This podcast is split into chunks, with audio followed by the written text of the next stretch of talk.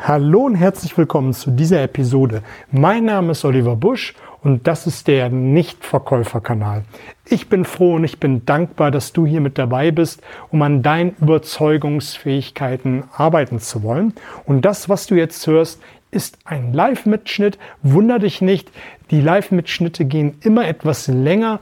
Deshalb habe ich mir erlaubt, sie in zwei Teile zu teilen. Immer 15, 20, vielleicht auch 25 Minuten lang jeder Abschnitt, damit du weiterhin wie gewohnt kurze, knackige Impulse von mir bekommst. Zwei Teile, damit du einfach entspannter hören kannst. Viel Spaß mit dabei. Gib mir ein Feedback, wie es dir gefallen hat. Like und teile den Kanal, damit möglichst viele davon Herzlich willkommen zu diesem Live. Und heute geht es um die Komfortzone. Viele hassen sie, viele lieben sie, aber alles Wachstum befindet sich außerhalb der Komfortzone. All deine Ziele befinden sich außerhalb der Komfortzone. Alles Neue befindet sich außerhalb der Komfortzone. Wenn du wachsen willst, wenn du in die Umsetzung kommen willst, dann ist dieses Live genau richtig für dich. Und in den nächsten Minuten werden wir richtig viel Spaß miteinander haben. Und wenn du das Gelernte ab morgen umsetzt, wirst du deutlich erfolgreicher sein, du wirst deutlich überzeugender sein und deine Ziele erreichen. Und all das, was du von mir hier bekommst, ist fundiert, wissenschaftlich erprobt und vor allem praxisorientiert. Und wenn du dich hier in der Community engagierst, werden wir deutlich besser zusammenwachsen und nach und nach fast wie eine Familie zusammenwachsen. Bevor wir in das eigentliche Thema eingehen, möchte ich die ersten Minuten nutzen, bis die anderen nach und nach reinkommen, um eine Frage zu beantworten, die ich häufig gestellt bekomme. Und zwar, was tue ich, um mich am Anfang zu motivieren? Wie starte ich in den Tag? Was tue ich alles? Und einen Tipp möchte ich dir mit an die Hand geben, was bei mir super gut funktioniert. Oder zwei. Ein halber und ein ganzer. Der halbe Tipp ist, ich gehe in einen sogenannten Power State. Der eine oder andere kennt das, man stellt sich groß hin wie ein X und macht dieses Victory-Zeichen und guckt nach oben und grinst dabei. Das ist eine Sache, die ich tue. Aber eine viel wirkungsvollere, eine viel intensivere und eine, eine, die sich viel mehr elektrisiert ist, dass ich mich hinstelle und auch vielleicht im Auto, je nachdem wie die Gegebenheiten sind, und mich energisch auf die Brust klopfe und schreie, yes, yes, yes, und mich damit wirklich energisch, äh, energetisch auflade.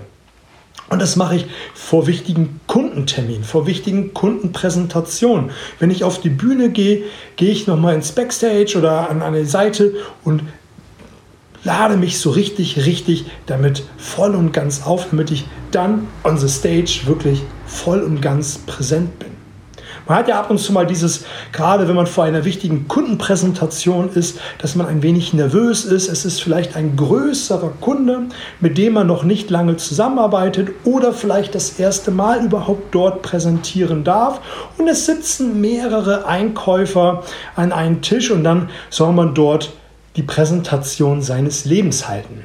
Und man hat Angstschweiß in den Händen, ein Schlattern die Knie und äh, man weiß nicht genau, was man sagen soll. Es hängt ja auch viel dran.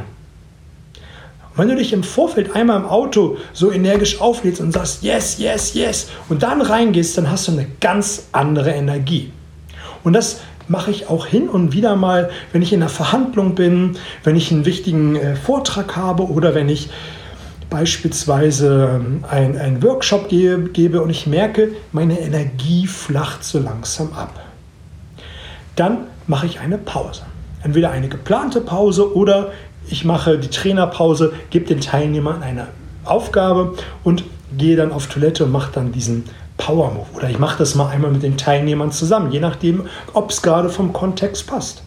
Und das Gleiche mache ich auch, wenn ich in einer Verhandlung bin und wenn es richtig um einen größeren Auftrag geht, um mehrere ähm, Verkäufer zu schulen, gehe ich dann einmal kurz auf Toilette und gehe nochmal in den Power State, um mich energisch aufzuladen und damit die Energie bei mir auch wieder hochgeht. Und das ist auch, was du machen kannst, wenn du in der Verhandlung bist.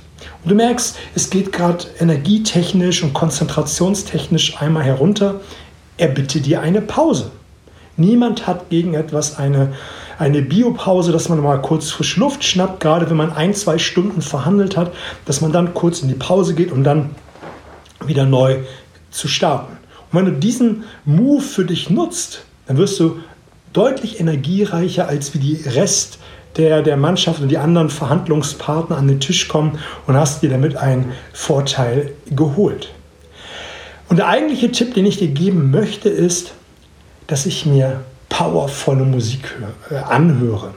Ich habe diese wunderbaren Kopfhörer von einem Hersteller aus Amerika. Die sind ähm, Geräusch, äh, die unterdrücken die Geräusche im Umfeld und dann höre ich mir sehr gerne motivierende und powervolle äh, Soundtracks an. Eins meiner Lieblings, äh, Lieblingskomponenten an dieser Stelle ist Hans Zimmer. Ich liebe seine Musik, was da drin steckt. Wenn ich das höre und mich dann einfach einen Moment konzentriere, die Augen zumache und dann auf die Bühne gehe, ins Gespräch reingehe, ins Coaching reingehe, habe ich einen ganz anderen State. Und das ist ja auch der Grund, warum gerade auf großen Veranstaltungen mit 1000, 2000, 4000 Teilnehmern immer powervolle Musik ist, damit die Leute die ganze Zeit im hohen State bleiben. Warum nutzt du das nicht für dich? Nutze doch einfach für dich diesen powerful State, um hohe Energie zu haben. Und das bringt mich auch zum heutigen Thema. Und genau das ist für Menschen, wenn sie auf so eine Großveranstaltung gehen, wenn sie auf ein Seminar gehen, wo 2.000, 3.000, 4.000 Menschen sind und dann laute Musik ertönt, die Basse tönen, die Leute springen auf, tanzen, klatschen. Und das ist für viele außerhalb der Komfortzone. Das ist für die nicht vorstellbar. Die denken so etwas wie, was sind das alles für Bekloppte? Was soll dieser Scheiß? Ich mache doch nicht da mit. Und der eine oder andere geht dann außerhalb der Komfortzone und macht gute Erfahrungen. Und der eine oder andere bleibt natürlich da und bleibt sitzen, verschränkt die Arme und sagt, ja, dieser ganze Schmarrn hier, ich weiß gar nicht, was ich soll, dieses Rumgehüpfe und diese laute Musik und äh, per permanente dieses äh, Aufstehen und Klatschen, das, das irritiert mich, das ist doch kein Seminar. Beide haben natürlich in ihrer Welt recht, aber wie ich es eben eingangs gesagt habe, alles Leben, alles Neue, alle neue Erfahrungen und auch der ganze Wachstum befindet sich außerhalb der Komfortzone. Und ich möchte dir das mal einmal heute verdeutlichen, was eigentlich die Komfortzone ist. Und für die, die es jetzt bei, äh, im Podcast hören, ich male jetzt auf ein Blatt Papier so eine Art Teller äh, oder eine, eine Tischdecke mit verschiedenen Größen. Also die nicht ganz rund ist, aber die ein paar Ausläufer hat, wie so eine Landkarte von einem, von, von einem Land. Und das ist die Komfortzone. Jeder mit seinen Fähigkeiten. In der einen Richtung hat der, die eine, der eine die einen Fähigkeiten, in der anderen Ecke sind dann mehr Fähigkeiten und hier ist eine Delle, da sind nicht so viele Fähigkeiten vorhanden. Und das große Problem einer Komfortzone ist, dass alles, was neu ist, außerhalb dieser Landkarte ist. Und wir befinden uns Tag ein, Tag aus so ziemlich in der Mitte des Tellers, der Landkarte befinden wir uns. Und immer, wenn wir in Richtung Rand der Komfortzone kommen, haben wir eine Art Auer-Effekt. Das ist für uns ungewöhnlich, das tut langsam weh und wir trauen uns schon gar nicht mehr zum Ende zu gehen. Und was machen wir? Wir bleiben häufig nur noch hier. Und was passiert im Laufe der Zeit? Die Komfortzone wird kleiner und kleiner und kleiner. Und wir wagen uns schon gar nicht mehr bis zum Rand der Komfortzone zu gehen. Weil das ist mit Anstrengung verbunden, das tut weh und all das, was ich gerade gesagt habe. Aber die Komfortzone hat ja ihre guten Seiten. Stell dir mal vor, du müsstest Tag ein, Tag aus überlegen, wie es ist, aufzustehen. Wie es ist, äh, zur Arbeit zu fahren, einen Kunden zu besuchen wenn du das nicht das ein oder andere Mal schon gemacht hättest, wäre es außerhalb der Komfortzone. In dem Moment fühlst du dich natürlich auch sicher. Aber wenn du dich permanent dort befindest, hast du keine Chance auf Wachstum, um weiterzukommen, um größer zu werden.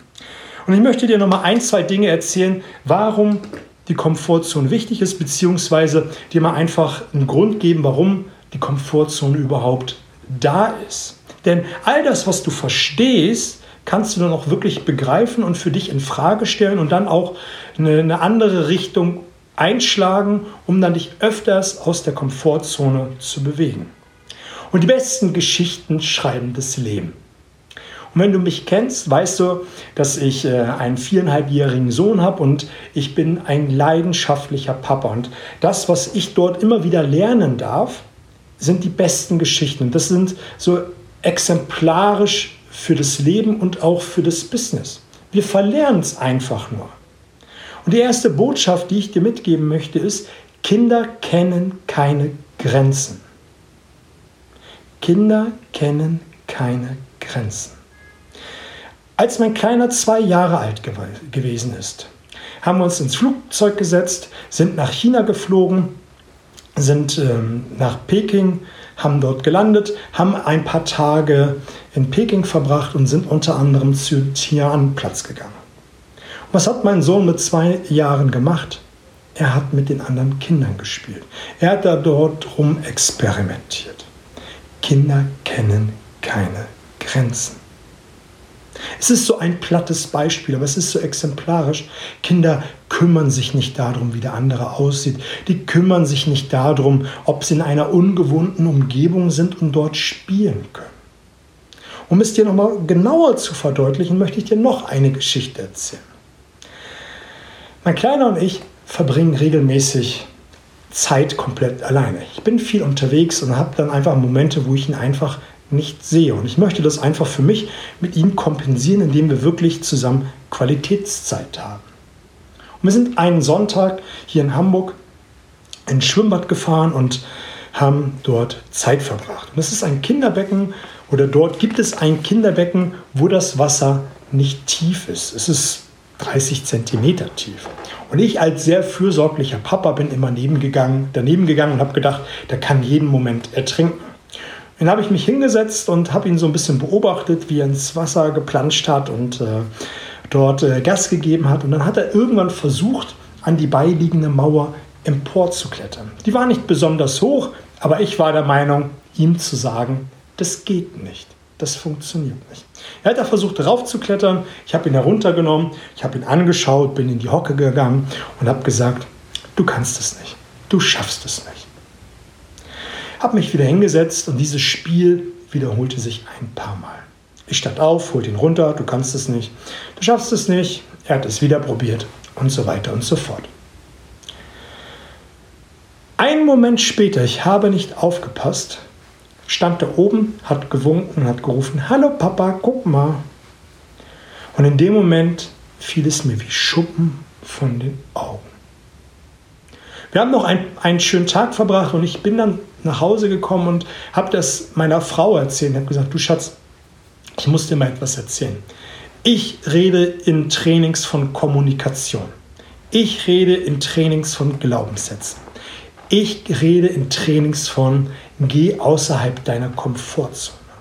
Und habe ihr dann die Situation geschildert. Und habe ihr gesagt, eins werde ich nicht wieder tun. Mein Sohn sagen, was er kann und was er nicht kann. Dann haben wir das für uns diskutiert und wir haben für uns beschlossen, er soll alles machen, wir können nur unterstützen. Wir werden uns maßregeln, das nicht mehr zu versuchen. Und das ist auch der Grund, warum wir heute eine Komfortzone haben. Wir haben Erfahrungen gemacht, wir haben von anderen gesagt bekommen, du kannst es nicht, du schaffst es nicht. Oder wir glauben einfach, aus welchen Gründen auch immer, das liegt nicht in unserem Naturell. Und deswegen machen wir das Ganze nicht. Deswegen verfolgen wir das nicht. Und deshalb ist die Komfortzone auch nicht ein runder Teller, wo jeder die gleichen Fähigkeiten hat. Der eine ist ein bisschen extrovertierter, geht ein bisschen aus sich heraus. Der andere ist ein bisschen introvertierter. Der andere hat äh, ein, ein Naturell zum Verhandeln. Der hat damit keine Probleme. Der andere ist wieder zurück. Und so hast du dann einen Teller mit Zacken oder eine Landkarte, je nachdem, bei welchem Begriff wir auch heute bleiben wollen. Und jeder hat eine andere Meinung dazu. Und letztendlich ist es wichtig, dass du für dich entscheidest, dass du außerhalb der Komfortzone gehst. Und ich habe für dich acht Punkte, wie du dich in Zukunft häufiger aus der Komfortzone bewegen kannst. Und besonders gefällt mir dabei Punkt Nummer 4 und Punkt Nummer 8. wenn du nur diese beiden umsetzt aus diesem Live, wirst du deutlich häufiger aus deiner Komfortzone gehen und wirst dann letztendlich auch viel, viel erfolgreicher sein. Aber lass uns mal die Punkte nach und nach durcharbeiten. Ich werde dir zu jedem Punkt etwas sagen und damit du auch ein besseres Verständnis hast. Punkt Nummer eins ist, dass du deinen Fokus veränderst. Ich habe es, glaube ich, schon mal im, im Zusammenhang zum Thema Glaubenssätze gesagt. Aber es passt ja an dieser Stelle genauso gut, weil letztendlich ist ja auch ein Glaubenssatz, dass man sich innerhalb der Komfortzone bewegen muss. Dass man die und die Fähigkeiten nicht hat. Dass man das Naturell nicht hat. Dass man die Begabung nicht hat. Was auch immer die Wahrheit ist. Aber wenn du deinen Fokus veränderst darauf, dass du es haben könntest oder haben solltest oder haben wirst, wirst du einen ganz anderen Fokus an den Tag legen. Die meisten denken, ich kann es nicht, ich schaffe es nicht, ich begreife es nicht. Die werden dann unbewusst Handlungen an den Tag legen, dass sie sich selbst beweisen, dass es nicht funktioniert. Und das ist so ähnlich wie mit der selektiven Wahrnehmung. Wenn du dich entschließt, ein Auto einer bestimmten Marke in einer bestimmten Farbe zu nehmen, beispielsweise rot, was wirst du deutlich mehr sehen am Straßenrand? Rote Autos. Wenn du dich entschließt, mit deinem Partner ein Kind in die Welt zu sehen, dann wirst du im Internet vermehrt Werbung zum, für Kinder sehen. Du wirst an jeder Ecke Werbung sehen für Kinderwagen, für Windeln, für Babynahrung und so weiter und so fort. Und so ist es auch im Business. Wenn du sagst, dass ähm, Steuerberater eine besonders gute Kundengruppe ist, dann wirst du dir immer wieder selbst beweisen, dass es so ist. Wenn du aber allerdings sagst, dass Akquise heutzutage besonders schwierig ist und dass man dazu Post verschicken muss oder dass man ohne einen Online-Auftritt nicht erfolgreich sein kann, auch dann wirst du Recht behalten. Weil du wirst zwei, drei Gespräche führen und wirst dann hinterher sagen, ah, die waren alle Murks, das, das funktioniert nicht. Und damit hast du dein Beliefssystem wieder befeuert. Und dein Beliefssystem kannst du gleichsetzen mit einer Art Tischplatte. Und jedes Mal, wenn du einen Grund findest, dass es nicht funktioniert, packst du ein Tischbein unter die Tischplatte. Und wenn du jetzt viel Akquise betreiben musst und auch viele Neukunden brauchst und jedes Mal feststellst, Neukunden zu akquirieren ist schwierig, packst du ein Tischbein und noch ein Tischbein unter den Tisch und sagst jedes Mal, Neukundenakquise ist schwierig. Und dann wirst du ganz unbewusst Verhaltensweisen an den Tag legen, wo du dir denkst, wow, Akquise ist wirklich schwierig. Anstatt dich mal zu fragen, was war gut? Was habe ich gut gemacht? Was müsste ich besser machen, damit es in Zukunft besser funktioniert? Damit veränderst du den Fokus. Und wenn du dich fragst, beispielsweise, was war jetzt gut an den heutigen Tag oder was war gut an meiner Akquise, musst du natürlich an der einen oder anderen Stelle mal suchen. Das ist recht mühsam. Das heißt ja nicht ohne Grund, Mindset-Arbeit, Persönlichkeitsentwicklung, Weiterentwicklung ist kein Sprint. Es ist ein Dauerlauf. Ist kein Sprint, ist ein Dauerlauf. Und das darfst du, je nachdem, wo du deinen Fokus verändern willst, jeden Tag tun. Wenn du Akquise jeden Tag tun musst oder willst, wie auch immer, dann musst du es jeden Tag tun. Was war heute gut? Was habe ich heute besonders gut bei der Akquise gemacht? Selbst wenn es ein beschissener Tag war, wenn du nicht einen Termin akquiriert hast, stellst du dir diese Frage ab sofort. Und dann musst du dich auf die Suche begeben. Und nach und nach veränderst du den Fokus. Am Anfang ist es natürlich schwierig und mühselig und äh, dir werden Gedanken hochkommen wie nichts, es war nichts gut. Da musst du am Ball bleiben und du musst tiefer reingehen und nochmal gucken, was gut war oder was nicht so gut war. Und du wirst dann irgendwann Dinge feststellen, die gut waren. Und dann wird sich nach und nach dein Fokus von sehr, sehr negativ in Richtung positiv verändern und du wirst neue Erfahrungen machen. Und du wirst dann vielleicht mal auflegen und sagen, wow, das war ein cooles Gespräch. Und dann hast du den nach und nach den Fokus verändert. Mindset-Arbeit ist kein Sprint, sondern ein Dauerlauf. Punkt Nummer zwei ist, hinterfrag mal überhaupt diesen Glaubenssatz oder das Beliefsystem.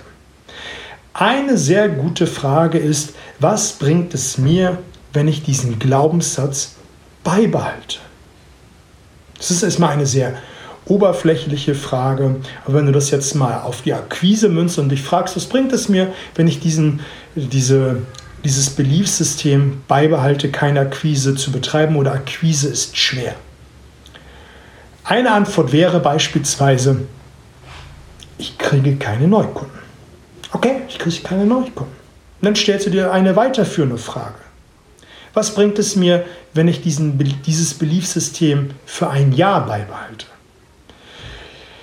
Naja, also ich habe immer noch keine Kunden und äh, nach und nach fallen auch irgendwann mal wahrscheinlich Stammkunden ab und mein Kundenkreis wird kleiner. Und was bedeutet das, wenn ich diesen Glaubenssatz beibehalte in ein, zwei, drei Jahren? Naja, mein Kundenstamm wird immer kleiner und kleiner, ich kriege keine Neukunden und möglicherweise muss ich mein Geschäft schließen. Und was bedeutet das in fünf Jahren? Und damit erhöhst du den Druck. Du erhöhst den Druck auf dich selbst. Es gibt immer zwei Gründe, warum Menschen etwas verändern. Entweder aus Schmerz oder aus Freude. Und in meiner Wahrnehmung, in meiner Welt, brauchst du beides, um ins Handeln zu kommen. Erst wenn dir das Wasser bis zum Hals steht, du keine Kohle mehr auf dem Konto hast, erst dann fängst du an, Zügel in die Hand zu nehmen und sagen, ich tue jetzt alles, damit ich Neukunden gewinne. Ich tue jetzt alles, damit ich mehr Umsätze generiere. Ich tue alles, damit das Business anfängt zu laufen. Aber erst dann. Ein Raucher hört erst dann auf zu rauchen, wenn der Lungenarzt sagt, rauchen Sie weiter, sind Sie in drei Jahren tot. Das ist für die meisten so ein Schock, dass sie aufhören zu rauchen, ein ganz neues Leben anfangen, anfangen Sport zu treiben, anfangen dann ein Marathon zu laufen und dann die beste Performance ihres Lebens tun. Sie haben am Anfang den Schmerz gehabt und haben dann sich entwickelt zu hinzu. Sie haben angefangen Sport zu treiben und dann den Marathon zu laufen. Am Anfang stand das Wasser bis zum Hals. Ich kann nicht mehr. Ich muss etwas tun. Sie haben den Hörer in die Hand genommen und haben dann im besten Fall sich dafür entschieden zu sagen, ich will jetzt 10 neue Kunden, ich will 100 neue Kunden, ich will 1000 neue Kunden. Von weg von zu hinzu. Und diese Frage, die ich dir eben gerade gestellt habe, ist, was bringt es mir an diesem Glaubenssatz festzuhalten? Drehst du einmal um. Was bringt es mir, wenn ich diesen Glaubenssatz ändere? Ich bekomme neue mehr Kunden.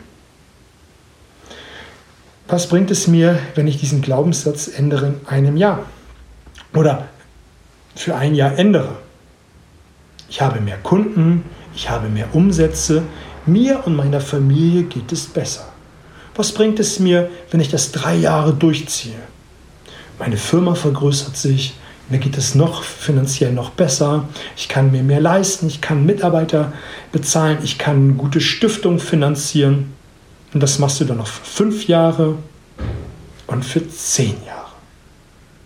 Und da merken die meisten, dass es keinen Sinn macht, an diesem Beliefsystem festzuhalten und sich dann auch mal zu erlauben, außerhalb der Komfortzone zu gehen. Punkt Nummer drei ist Affirmation. Jetzt magst du vielleicht im ersten Schritt sagen, ah, ich kann das nicht hören, dieses Ich bin der Beste, ich bin großartig. Habe ich am Anfang auch gedacht. Aber ich habe das für mich mal getestet über all die Jahre und ich habe es auch immer wieder für mich verändert und ich habe es auch für mich immer wieder angepasst. Und ich muss dir sagen, für mich funktioniert es tadellos. Ich habe für mich einige Sätze herausgesucht, die für mich gut funktionieren. Ich kann dir nur empfehlen, gebe einfach mal bei Google oder sonst wo Affirmation ein, positive Affirmation positive Selbstsuggestion und sucht danach. und dann kopierst du dir ein paar Sätze oder schreibst sie handschriftlich auf. Wichtig ist dann nur, dass du dann mal die Augen schließt und diesen Satz für dich sagst. Und ich habe für mich verschiedene Sätze. Einmal zum Thema Rhetorik, einmal zum Thema Vertrieb, einmal zum Thema Coaching, Unternehmertum. Ich habe äh, Sätze für, fürs Körperliche. Also ein, zu jedem Bereich ein paar Sätze. Und ich habe am Anfang das auch gemacht. Ich habe die Sätze rausgeschrieben, die Augen zugemacht und mir die Sätze dann gesagt. Und dann habe ich für mich rein körperlich und auch stimmig versucht festzustellen, ob dieser Satz für mich stimmig ist, ob der für sich für mich gut anfühlt. Habe ich festgestellt, dass dieser Satz für mich nicht funktioniert, habe ich ihn gestrichen und etwas Neues gemacht. Und ich habe jetzt ein paar Sätze, die ich mir jeden Tag sage. Und wenn ich merke, der eine oder andere Satz funktioniert nicht mehr und hin und wieder teste ich mal, ob die Sätze noch stimmig sind. Wenn sie nicht mehr stimmig sind, dann suche ich mir einen neuen. Und auch diese Sätze sage ich sehr energisch, mit Kraft, mit Power, gucke mich dabei im Spiegel an und mache es sehr, sehr energisch. Und an dieser Stelle noch ein Zusatztipp. Ich visualisiere mir dann auch bestimmte Punkte. Wenn ich zum Beispiel etwas sage wie, das Publikum ist begeistert von meinen Kinos, der Coaching-Teilnehmer ähm, ist über sich hinausgewachsen. Dann stelle ich mir auch einfach vor, wie ich diese Personen sehe, wie sie über sich hinauswachsen, wie sie zu einer besseren Selbst werden. Und das mache ich mit Emotionen, das mache ich mit Details und ich versuche einfach auch ein körperliches Empfinden dabei zu spüren. Und das macht es stark. Und das programmiert dann letztendlich mein Unterbewusstsein, mich außerhalb der Komfortzone zu bewegen. Das eine oder andere gelingt mir auch nicht immer hundertprozentig. Wir sind alles nur Menschen, aber wenn ich das immer wieder tue und tue und tue, komme ich da immer dichter dran. Und ich verschiebe meine Grenzen jeweils immer um ein paar Zentimeter, Meter oder verschiebe sie einfach nur ein bisschen. Und das ist auch das Wichtige, dass man immer wieder seine Grenzen verschiebt und immer bis an die Grenzen geht. Michael Schumacher hat mal gesagt nach einem Rennen, und äh, schreib es mal in die Kommentare, wenn du weißt, welches Rennen es gewesen ist, als er zu seiner Hochzeit unterwegs gewesen ist. Und da hat er in einem Rennen mehrere riskante Manöver gemacht. Und der Reporter hat ihn hinterher gefragt, Michael, das, was du da gemacht hast, das war schon sehr riskant und äh, warum hast du so viele riskante Überholmanöver überhaupt gemacht? Und Michael hat einen Moment kurz überlegt und hat gesagt, wenn ich nicht weiß, wo die Grenzen sind, dann werde ich nie an die Grenzen kommen. Wenn ich nicht weiß, wo die Grenzen sind, dann werde ich nie an die Grenzen kommen. Und ich finde es sehr, sehr bemerkenswert, weil wir häufig im Laufe des Tages uns nicht dicht genug an die Grenze heranwagen. Und das ist das, was ich eingangs gesagt habe, ist, dass wir uns in der Komfortzone immer in der Mitte bewegen, uns gar nicht mehr in Richtung Rand der Komfortzone bewegen, weil es dann schon mit Schmerzen befunden ist. Und wenn wir immer wieder an den Rand der Komfortzone gehen und die immer wieder ein bisschen verschieben, vergrößern wir unsere Komfortzone und damit unser Repertoire.